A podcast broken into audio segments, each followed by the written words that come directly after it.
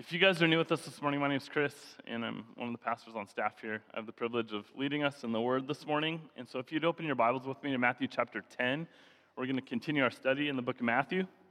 And we're going to be in verses 5 through 15 this morning. Last week, we made this transition in the book of Matthew from this section that spoke of the real public aspect of Jesus' ministry to this section where Jesus sort of begins to narrow it down, and then he selects these 12 individuals that he's going to invest into, these apostles, these 12 men that he called, these 12 men that he empowers, that he gives authority to, and that he ultimately saves. And those realities for these 12 men, these 12 apostles, I want you to understand this morning that these are also realities for you and I. We're called. We're empowered. We're given authority by way of the Spirit. We've been changed and we've been transformed. We've been saved by Jesus. Jesus has saved our lives, and he was betrayed for us. And Matthew goes on to say here in Matthew 10, verse 5, it says, "These 12 Jesus sent out," and then it says, "instructing them." And so I want to stop here this morning, because I want to talk about this word instructing. It's really important because what we're going to see in the remaining text are these 11 instructions that Jesus is going to give his first disciples, apostles, that he's sending out. And this text is full of instruction. Like, you may even find more than I find in here, or you might whittle it down to fewer. But I want to call out 11 of them for the sake of our time this morning in what Jesus is saying. So it says he instructs them. And the first instruction he gives in verse 1, it says, "Go nowhere among the Gentiles and enter no town of the Samaritans." Then he says, "But rather go to the lost sheep of the house of Israel," 2, 3, "and proclaim as you go, saying the kingdom of heaven is at hand," 4, "Heal the sick, raise the dead, cleanse the lepers, cast out demons," 5, "You received without paying, give without pay," 6, "Acquire no gold or silver or copper for your belts, no bag for your journey, or 2 tunics or sandals or a staff, for the laborer deserves his food." 7, "And whatever town or village you enter, find out who is worthy in it and stay there until you depart." 8, "As you enter the house, greet it." 9, "And if the house is worthy, let your peace come upon it." 10, "But if it is not worthy, let your peace return to you." And 11, "And if anyone will not receive you or listen to your words, shake off the dust from your feet when you leave that house or town." And he ends with this, "Truly I say to you, it will be more bearable on the day of judgment for the land of Sodom and Gomorrah than for that town." Pretty harsh. Happy to be here this morning. All right. This is one of those passages that sort of begs this question, like, what the heck? What the heck? Do you know what I mean? Like, what do you do with these passages? Is any of this at all relevant for you and I today in 2020? I mean, look at the first instruction. Go only to Jewish people. Like, what do you do with that passage? I mean, it's like the anti-Semitic text, right? Go only to the Jews. And what do we do with this discussion about tunics? What about the discussion about belts, about sandals, about a staff? Like, is any of this relevant to us today? What about raising the dead? Should we all be able to raise the dead today? Is that the expectation that's being laid out for us? What about going out and healing leprosy? Does anybody here know that there's actually a cure for leprosy today? So what do you do with these verses? And honestly, like, as I was spending time reading through this passage, these passages this week, you get to texts where you're just like, you want so badly to find application in them, and sometimes there's just no application except for the fact that there's a greater meaning. There's something else that's unfolding in the text for us that requires a bunch of cultural background and contextualization in order for us to even understand it. But I was thinking about it this week. Like, I had a couple choices. Either one, you go through each of these texts like bit by bit, give some historical background, provide you guys with a little contextual background about these passages, and then we finish our day off and we call it good and you guys leave. But I honestly think it would be a waste of our time to go verse by verse through that and just get that this morning, because this passage isn't just to inform us. I actually think it's to instruct us. And so when we go through a passage like this, we need to see the things in it, but hopefully we can see things in it that actually help lead us to some sort of application. But I struggle sometimes when you get to a passage that has all this cultural nuance in it. Like, I struggle to figure out how to help you apply it when I obviously wasn't written to you in American in 2020. However, as I read through this text, there's some definite overlaps that I think we can take away from this. But you get to passages like this and you wonder, where's the application? And so what I want to do today is take these 11 instructions that we read, and I want to pare them down to 5 things. And I don't want to disregard them, but I want to pull these together and kind of label these in a way that's applicable to us and to highlight some of the distinctives of the ministry of the 12 that actually do apply to you and I today. And so I'll pare down the 11 to 5, and then we're going to look at those 5 things. So let's pray, and then let's get to it. Jesus, we thank you for this morning. I thank you for each person in this room. Jesus, I know that you have something for us in your word. You say that your word will be sent out, and it will not return void, that it will accomplish the work that you set forth for it to do. And today we trust you to do that, Jesus. I pray for each heart in this room, as I have no idea what they're coming from or what they're going home to, but I do know, Jesus, that it's not coincidence that we're here this morning. And so I pray in your name that your Spirit would seal this time, that you would move through your word this morning, God, to speak to our hearts, and that you would challenge us, encourage us, and equip us this morning through your word. In Jesus' name we pray. Amen. You guys good? Okay, so the first thing, here's the first. Like the apostles, we too have been sent.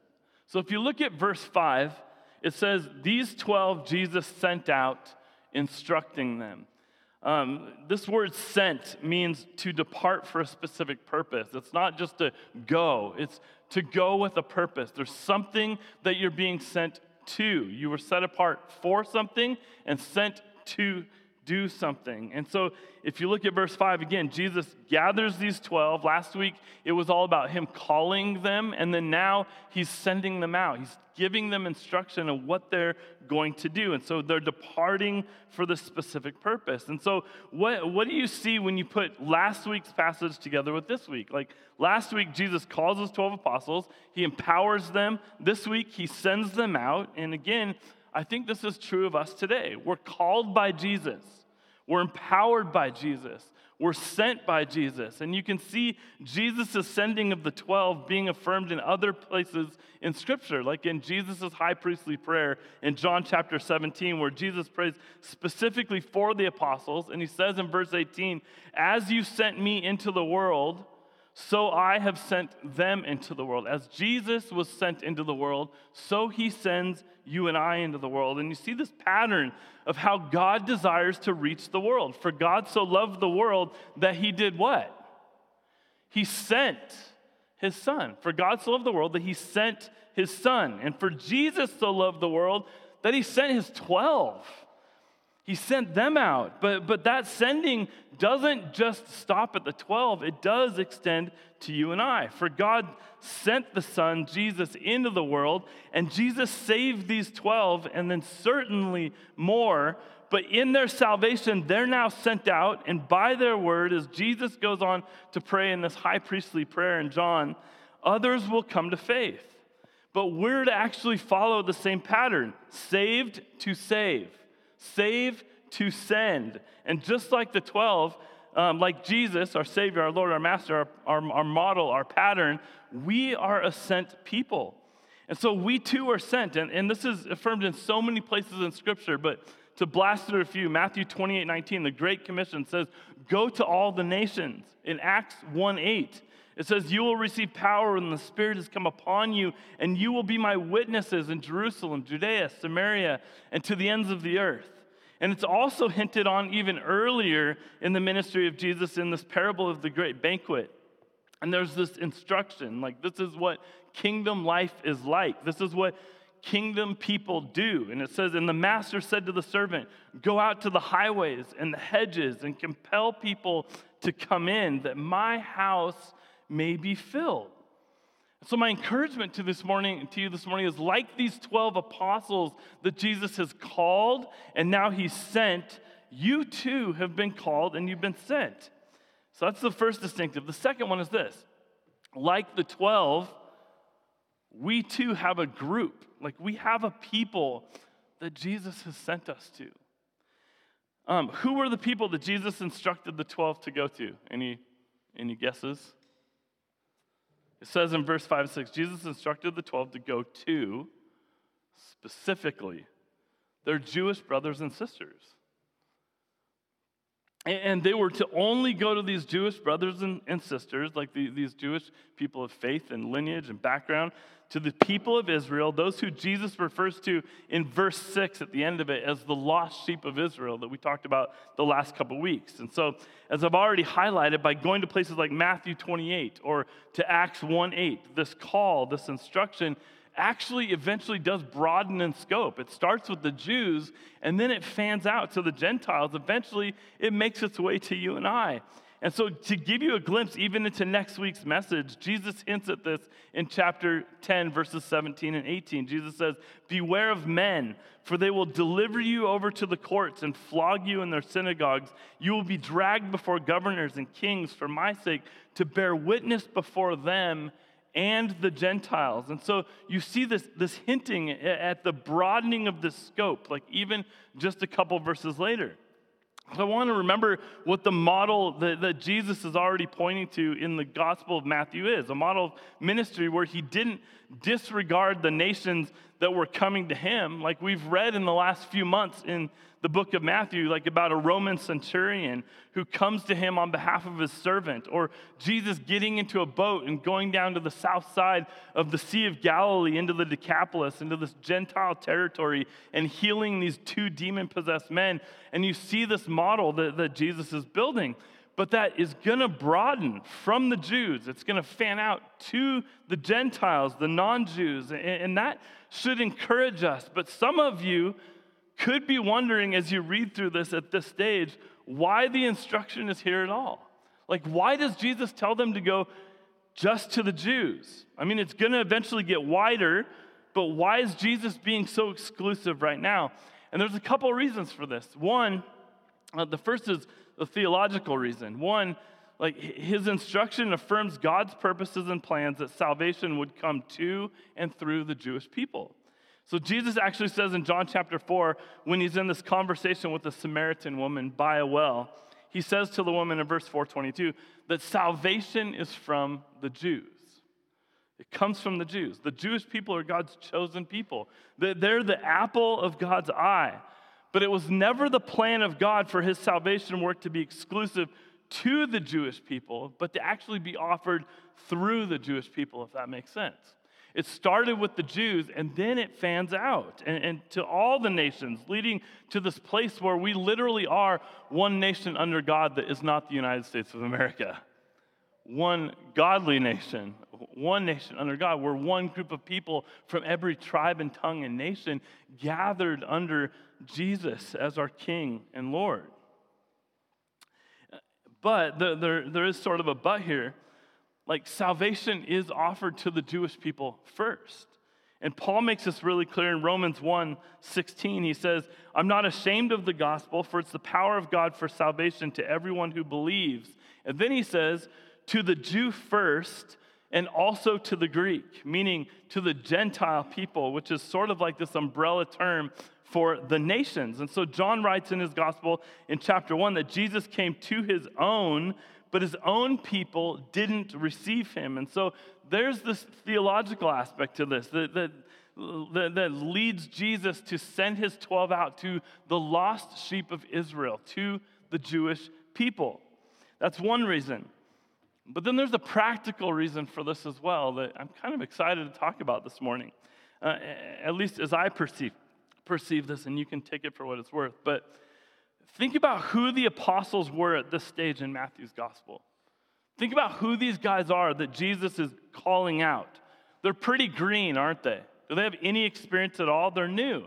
These guys are kind of confused. Their whole world has been flipped upside down. They've left families. They've left businesses. Some of them have left both family and business. And they've got certain cultural backgrounds and teachings that have confused them over the years, especially as it relates to this Messiah that would come. Like the rest of their people can't acknowledge who the Messiah is. And so now they're being called and sent by this professed Messiah. And because of their background, all of them would have had certain issues with Gentiles and with Samaritan people.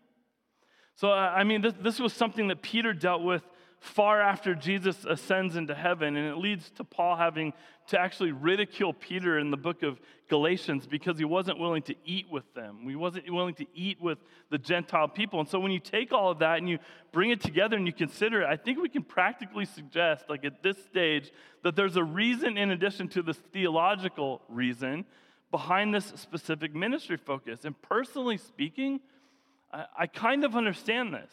Like Jesus was sending out this group to a very specific demographic and geographic region. So hear me out. First and foremost, Jesus did this for theological reasons because we're told way back in the book, right, in Genesis, when God tells Abraham that the nations will be blessed through his offspring and that he will bless those who bless them and curse those who curse them. And so we see all throughout Scripture that God pursues the Israelites. He protects the Israelites. He gives them chance after chance after chance, even when they slip up, which they did most of the time. But that was God's plan, to move through the Jews. He gives them chance after chance. But his intention was that salvation would start with the Jews through Abraham, and that by way of the salvation and the atoning work of Jesus, all nations would then be invited into this blessing as well. But here's the deal, is that God calls us similarly. He calls us to specific people in specific places. Like that's how God works. Many of you have jobs, you have families, you have affinities that pull you into certain circles so that you're surrounded by specific people, many of which you're surrounded by, I am not. And he calls on you, he calls you to himself, and then he sends you to them. Many of you know that for almost 15 years of my life, I ran the skateboard ministry. And it was a specific call to a specific culture that desperately needed Jesus for a large portion of my life. And in order for the culture to be reached, like, God actually raised up people from within it. Like, I watched revival take place in the skateboard industry, professional skateboarders coming to faith in Jesus that were in turn taking what Jesus had done for them, being called to the Lord, and then being sent out to go take the good news of Jesus to those that were in the same sphere, in the same culture. And here's the reality, that my involvement in the skateboard industry, it shaped the way I talked, like, dude, bro, gnarly, rad, right? It totally transforms you. It shapes who you are. It shaped the way I dressed. It shaped the way, the things we were into. It even dictated the cities that my wife and I lived in. Like, our eventual move to San Diego in 2005 was to immerse ourselves in the hub of the skateboard industry, and eventually, God does what? 3 years later, he calls us to Idaho, to uproot out of the skateboard world, to come to little North Idaho at that time, which has changed a lot in the last 12 years. And he asked us to plant this church. And so once again, he asked us to go to a specific people in a specific place at a specific time. And it just so happened to be the city here in North Idaho that Heather and I grew up in a culture that Heather and I knew well, in a place that we knew well. If there's anybody that understands the cultural nuances of North Idaho, we get it, right? My wife was born at KMC. The same doctor that delivered my wife delivered my youngest son, Jonah. Like, we get it. We're rooted. I remember the days when downtown Coeur d'Alene was ghetto. Does anybody else remember that? When, like, kids weren't supposed to go downtown on Friday and Saturday nights because something's going to happen. I remember when houses downtown sold for $80,000. That was a long time ago, and now they're like 10 times that. I remember when Silverwood was just like a restaurant and a train ride and an air show. And and now it's this massive theme park. But there's something about Jesus raising us up in a culture to get to know it, to be in it, but not of it, as Jesus speaks. And then not only calling us out of it to himself, because he sort of does this weird switch, like calls you out of it to send you into it, but he calls us to himself to send us back out into it. And when I think back on my past, I know that I wouldn't have been ready to plant Anthem before 2010. I wasn't there. I was a skateboard kid. Like, that's all that we cared about. I had long hair. All I knew was the skateboard world. Like, after 15 years of solid training on the front lines in the skateboard world, and by the grace of God, he knew that Heather and I had to go back to a place in North Idaho that we knew well, to a people that we loved dearly, to plant a church that would take root in this city for years to come and generations to come. And over the years, like I said earlier even, this church has morphed and the church has changed. Like, it started as a church of skateboarders, a bunch of ragtag kids. Like, we were known as the skateboard church in town. We had all the kids that didn't fit into any other church. And it's evolved over the years as we've evolved. And the church we are today, I wasn't ready to pastor in 2010. I'm not sure I'm ready for it now, let alone 10 years ago.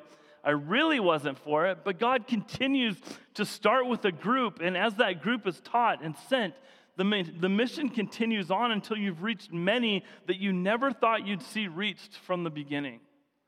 He continues to move through you and morph you, change you, immerse you in circles and groups of people and family and friends so that you are the sent ones. You have to get this. You aren't just called to him, you're sent. And here's what I know most about, here's what I know about most of you. Not all of you. Maybe there's a few of you in this room. Most of you haven't been called to plant a church. And I get it. Like, some of you in this room maybe haven't felt called to do anything. But here's the truth, is that you have been called. And you've been called to a place. And you've been called to a group of people. In his Mars Hill address in Acts 17, Paul says that God has determined the times and the places that we should live. And you're here in Coeur d'Alene, and that is not an accident. Like, you brush shoulders with the same people day in and day out, and that's not an accident either. Where you work isn't an accident. Where you play is not an accident. Who you've met is not an accident. You have this unique makeup, and you have this unique gift set that God has given you. You have this unique background. You have unique abilities that serve you and the situation you're in perfectly, far better than I could ever serve you. And the problem, though, is this. Like, we consider all the people that we see in the city as a whole, and then we sort of step back and we just conclude that I'm never going to reach all of them. It's just too many. My challenge for you this morning is, what if you focused on one? What if there's one? One person that God's called you to, not to the exclusion of everybody else, but there's one specifically that is on your mind right now. One that you have a relationship, one that maybe they're close, maybe they're not, but somebody that the Lord has identified, somebody you feel prompted to take that relationship deeper with. And what happens if you just focused on one and you didn't treat them like some project that the Lord gave you, but a person that God has actually placed in your world, in your geographical place and time for a very specific reason? And what if you took your phone out right now and you set some sort of daily notification that would remind you to pray for that one person? And what if you committed to God to take things deeper with that individual? What if you, over the next 3 months, you're going to intentionally invite that person to do something, to introduce them to the body of Christ? And it may be Sunday. For some of them, it may be kind of a stretch to bring them to a church service. So what if you invite them to coffee? What if you take them with other believers to go do something? What if you have them over to dinner? What if you just go hang with them? What if you were sent to one person. One.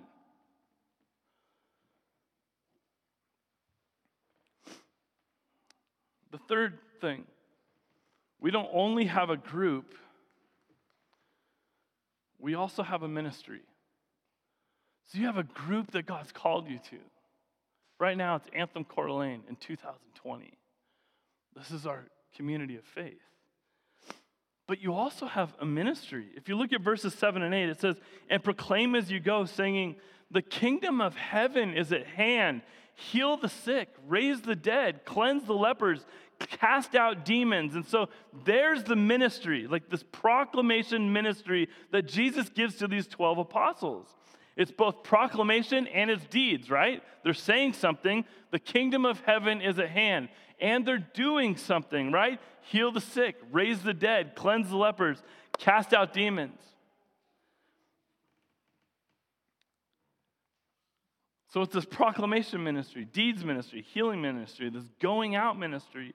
There's a ton here in these two verses. But I have one major takeaway that I want to emphasize before we move on as related to this. And that is that our ministry to the group that God has put us in the midst of needs to be holistic. Like, it needs to be a ministry of life, but it has to have a message. Somebody once told me, like, this whole idea of, like, I'm just loving people, right? And it was like, that was really big 10 years ago in the church. Like, we're just loving people. I'm not ready to share anything with that. We're just loving on them. And somebody once looked me in the eyes and was like, "Oh, you're going to love them all the way to the gates of hell." And I'm like, that's pretty intense. Like, at what point do you speak truth? At what point do you actually share the gospel message of Jesus with them? Because the instruction Jesus gives to his apostles is, say the kingdom of heaven is at hand. Then do all these things which are evidence to the fact that the kingdom of heaven is here. And so we need to have a ministry of life and message, a message that is both offered in word and a message that's offered in deed, and deeds that actually bear witness to sharing something. We have to be proclaimers, and we have to be practitioners. And I love what Paul writes in 1 Thessalonians 2:8. He says, "So, being affectionately desirous of you, we were ready to share with you not only the gospel of God, but also our own selves, because you had become very dear to us." James, the half-brother of Jesus, adds, "But someone will say, 'You have faith and I have works. Show me your faith apart from your works, and I will show you my faith by my works.'" So perhaps you will never heal the sick. Anybody here ever seen somebody get healed? Like, maybe a handful of you. Maybe you'll never see that. But you can care for the sick, can't you? Is that possible? Can you visit the sick? Can you pray for them? Like, we all can take that steps, and perhaps you'll never raise the dead. But you can tell people about the one who can, right? We can proclaim who it is that can, has the power to raise the dead. And so our ministry needs to be holistic. It's both in word and it's in deed. Fourth, in our sending, we too have to be aware of the dangers and recognize the joys. And then Jesus goes into this other list that he gives his apostles, these dangers, sort of. He says, you can see four of them in this passage. The first was a temptation towards riches, right? Specifically, taking pay for healing the sick, raising the dead, cleansing lepers, and casting out demons. Like, think about the money that they could have made off those things, and that many tried to make in this day and age off of those things. I mean, name your price. You could get whatever you want if you knew that this person could raise your relative from the dead. But you can build a ministry around this influx of cash. And that's why Jesus says at the end of verse 8, "You received without paying, give without pay." But there's a temptation towards that in us. The second temptation or danger is this danger of self-reliance, like reliance on the things that we see in verses 9 and 10. He says, "Gold, silver, copper, extra tunic, sandals, or a staff." Like, what in the world does that mean? What's Jesus talking about? But then notice at the end of verse 10, he says, "The laborer deserves his food. In other words, like, you should be taken care of by those you minister to. They should take care of you. Like, if you labor amongst them, they should take care of your needs. Like, don't be self-reliant. So on one hand, you shouldn't peddle yourself around to the highest bidder and try to just wield the gifts of God. But on the other hand, it doesn't mean that you shouldn't be supported either. Third danger is this danger that comes by resistance. Specifically, resistance by the people that you go out into. So these 12 apostles face resistance. And it's suggested at the end of verse 14, it says, if anyone won't receive you, if anyone won't listen to your words, and we know that will happen, don't we? Are there people that will not listen to you, that will not receive you as you go out proclaiming these things, as you go out even loving on the people divinely that God has called you to love? But even if your words are matched with deeds that are amazing, you'll still be resisted at times. I mean, the greatest resistance I have seen in my life have been in the moments when you're divinely moving in the gifts or the talents or in the right place at the right time that God had you in, and you get the most resistance ever.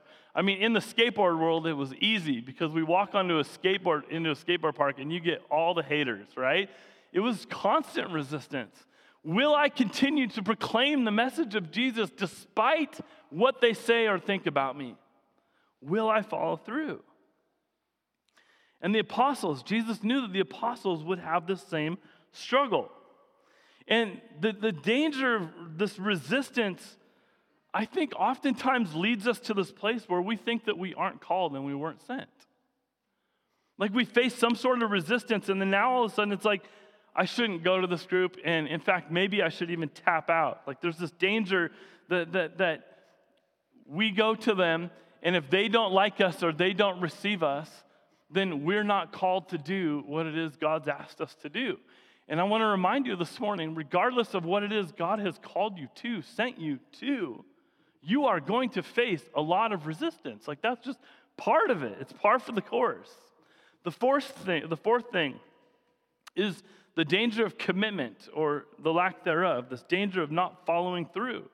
And so we meet resistance and we think, like, wrong idea. I'm going to tap out. I'm going to go do something else. And then it leads us to not following through. It's interesting, in this day and age, like 2 weeks ago, I was in Colorado with 50 pastors from around the country, almost all of which are extremely discouraged and don't feel like continuing on in ministry. These are pastors of churches of 10 to 20,000 people. Go on and read the statistics right now that 70% of pastors in the United States are looking for other jobs because they're tired and worn out because of the toll that 2020 has taken on them. Now, I want you to think about this, because if 70% of the pastors in the United States bowed out and chose to walk away, gosh, that just, like, angers me inside. Because we've been led to a place to believe that when there's resistance, when things aren't going as planned, when they're not how I would want them, and they don't meet my expectations, then I won't do it anymore. And actually, it's what pins most of the American church from just being obedient, period. We won't be the sent ones, because when we're sent, either I'm really uncomfortable and they're going to hate me, or I'm going to do something that they don't like and they're going to resist me, and so I'm just not going to do anything at all. And I want to both encourage and challenge you that that's the greatest lie that you can buy. God has called you and God has sent you for a very specific time, in a very specific way, in a very specific place. And each of you sitting in this room can recall people that you are working with, that you're friends with, maybe people that you're sitting with right now, that you know they do not know Jesus, and you know that you have this golden ticket of sorts that you've been holding on to, and that God has sent you maybe not to the 150,000 in Kootenai County, but He sent you to the one that you sit next to day in and day out at work every single week. What does it look like to make that one a priority? And then there's these dangers of riches and self-reliance. Like, I want to be taken care of, and I want to have comfortability. I mean, this is why Jesus is challenging them to leave it all behind. Disregard all of that stuff that everybody else gets lost in. Resist all of those things, because if you get lost in those things will become the priority to you. And I'll tell you, I say this a lot, but at 42 years old, those things are way more important to me than they were at 25. Living in a tiny apartment in the ghetto in Southern California so that we could reach skateboarders, like, I'll tell you what, like the lie we buy is that life is on this upward trajectory all throughout life.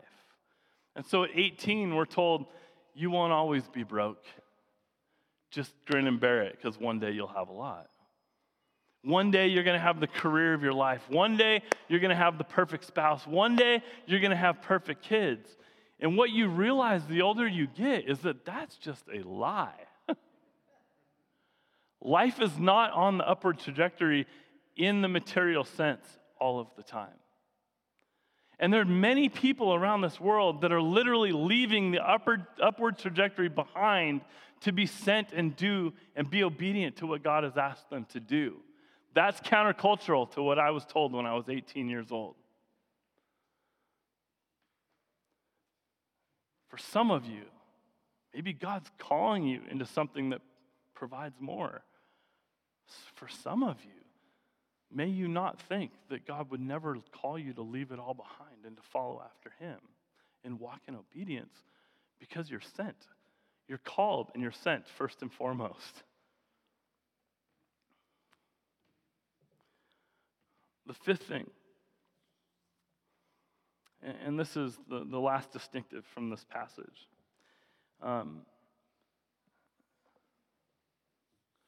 And that's it. We too have a Savior.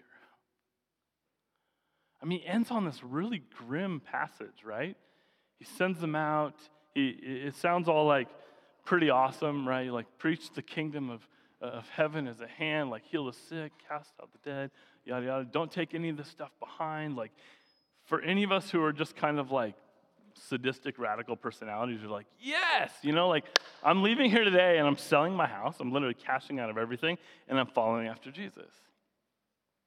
But he ends on this last passage in verse 15. And he says, truly I say to you, it will be more bearable on the day of judgment for the land of Sodom and Gomorrah than for that town, the town that resisted them. As many of you know, in Genesis chapter 19, there's this record of these Sodom and Gomorrah, these cities. And these cities are like divinely... like this divine and holy judgment comes upon these cities and they're burned down. And then here in verse 15, Jesus says, things will be worse for the towns that reject the message and the ministry of the 12 than they were for Sodom and Gomorrah. Why? Why will they be worse? And I think it's because they're receiving a greater and more full revelation by way of this greater and more full message proclaimed by a group that was sent out by the Messiah himself. They're literally rejecting Jesus. And as Jesus teaches elsewhere, he says, to whom much is given, much is what? Expected or required. Like, it's a pretty sobering ending, but it's also an ending that only makes the good news that much better for you and I. Because we do have a Savior that was sent in love to all people to save us from that day that is to come. And so we, like the apostles, we have a Savior, and he has this divine ability to save, and it's hinted at in this verse. Like, how would Jesus know this unless there was something entirely divine about him when he says, truly I say to you? Who speaks like that? God himself speaks like that. He's God in the flesh. And this is why Jesus has come. He's come to save you from the day to come. Like, when there will be this day of judgment of the living and the dead. And Anthem, that's why we're sent out. That's why we are the sent out one. This is why we're sent out to a group. This is why we're given a ministry. And this is why we're given instructions to be aware of the dangers that were the pitfalls that we'll walk on. And to focus on the joys so that we can go out and tell people about the Savior who can save them from that certain day. That's a huge call. Can you go to one? Is there one person? I mean, that last verse is such a sobering reminder that we have the Savior. But Jesus so loved the world that he sent you and me to one person. And so how many people in our community would be reached if 400 in this room made it a priority to go after one? 400, right? But then those 400 go after 400. And those 400 go after 400. And one of the things I love most about our county is that if you live in a metropolitan area and you're involved in a church and you have any evangelist in you at all, you're like, how can we reach 5 million? It's impossible. And I sometimes think, how can we reach 150,000? Very easily, actually. Very easily. It doesn't take that many. If there's 20 to 30,000 people in Coeur d'Alene that are professed believers and involved in a local church, how long would it take to reach 150,000 people? You tell me. Not very long. But it does involve reorienting your life to make somebody a priority. Somebody that doesn't know him. I'm going to invite the worship team to come up here. Would you guys stand with me?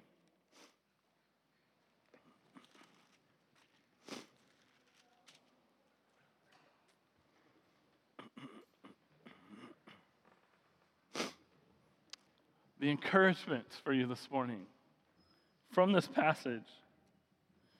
Jesus sends out the 12. Do not go in the way of the Gentiles, and do not enter any city of the Samaritans, but go to the lost sheep of the house of Israel. The encouragement was for us that it didn't stop there, right? Is that not good news?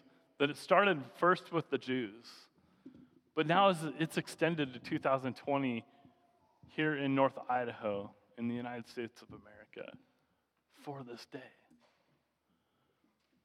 That the flame that was ignited in Jesus has continued to be fanned over 2,000 years.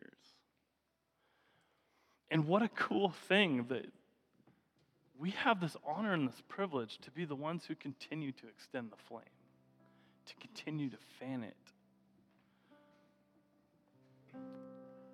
And there's two people in this room I want to pray for this morning. Is one, there's some of you that don't even know what it means to have Jesus as your Lord and Savior. In all honesty, maybe you're here this morning because God wanted you to hear something. And he's prodding in your heart that now is the time. Don't wait until tomorrow. You're not promised another hour. Why would you waste the moment he's given you? Surrender your life to Jesus. But the second person in this room, which I think involves the majority of you in here, is what about the one? How many of you by a show of hands right now can think of one person that you can be praying for? Just one. Raise them high. Seriously, be bold. Come on. Don't be ashamed of that. I want to close by praying for you this morning. That we would not let the one go. That you would bear the responsibility of knowing you are called. He's called you to himself by his grace. He saved you and set you apart. But he sent you to proclaim the good news, the gospel of the kingdom of Jesus. He sent you to tell others. Would you bow your heads with me? If you're in this room and you're just feeling man, would you pray for me? I know there's the one. I don't know how I'm going to get there, how this is going to happen, but I desperately need Jesus to empower me, strengthen me, give me divine perspective and wisdom to reach that person. Would you raise your hand? Keep your hands up. We're not ashamed of that. Keep them up. The second person, if you're here this morning, you've never entrusted your life into the hands of Jesus. Would you raise your hand and acknowledge this morning that you are a sinner that is lost, that is in desperate need of being saved and rescued? rescued, and Jesus is that rescue this morning. He's promised to not only forgive you of your sins, but to set you apart for his purposes. And if you're here this morning and you'd like to give your life to Jesus, would you raise your hand? Awesome. Let's pray. Jesus, I thank you for this group. What an amazing thing it is to be gathered in with your church, with your people right now, Jesus. And we just acknowledge that it's a privilege to be called yours. Lord, it's a privilege to walk with you, to know you. And Jesus, I'm praying for each person in this room. As I know as we leave here, God, it's so easy to get back into our lives, back into the grooves, and fall into these dangerous traps that we even read of in this passage that Jesus warns the apostles of and tries to protect them from. And I pray this morning, Jesus, for each of us that we'd hold on to that one and begin to seek you and ask that you pave the way and make the opportunity for that person to come to know you, Jesus. And I pray that people in this room would be willing to pray with people. They'd be willing to walk with people. They'd be willing to sit with people who are sick and hurting and dying. They'd be willing to say the hard things sometimes. God, they'd be willing to be sent. And I pray, Jesus, that out of the 400 that'll gather here this morning, that there'd be 400 whose lives would be blessed as a result of these people giving up their own time and their resources and being inconvenienced enough to make somebody else the priority in their life. We pray that for the next 4 weeks, even leading up to Christmas, God, that there just be this amazing outpouring of generosity and blessing from our lives into others, that we'd utilize this season to point people to the true meaning for the season, God, to point people back to you. I thank you, Jesus, for your work in our lives, and I thank you for sending us, and I pray in your name that we'd all know that it is by the power of the Holy Spirit that this work is done, and we entrust our lives into your hands. In Jesus' name we pray. Amen.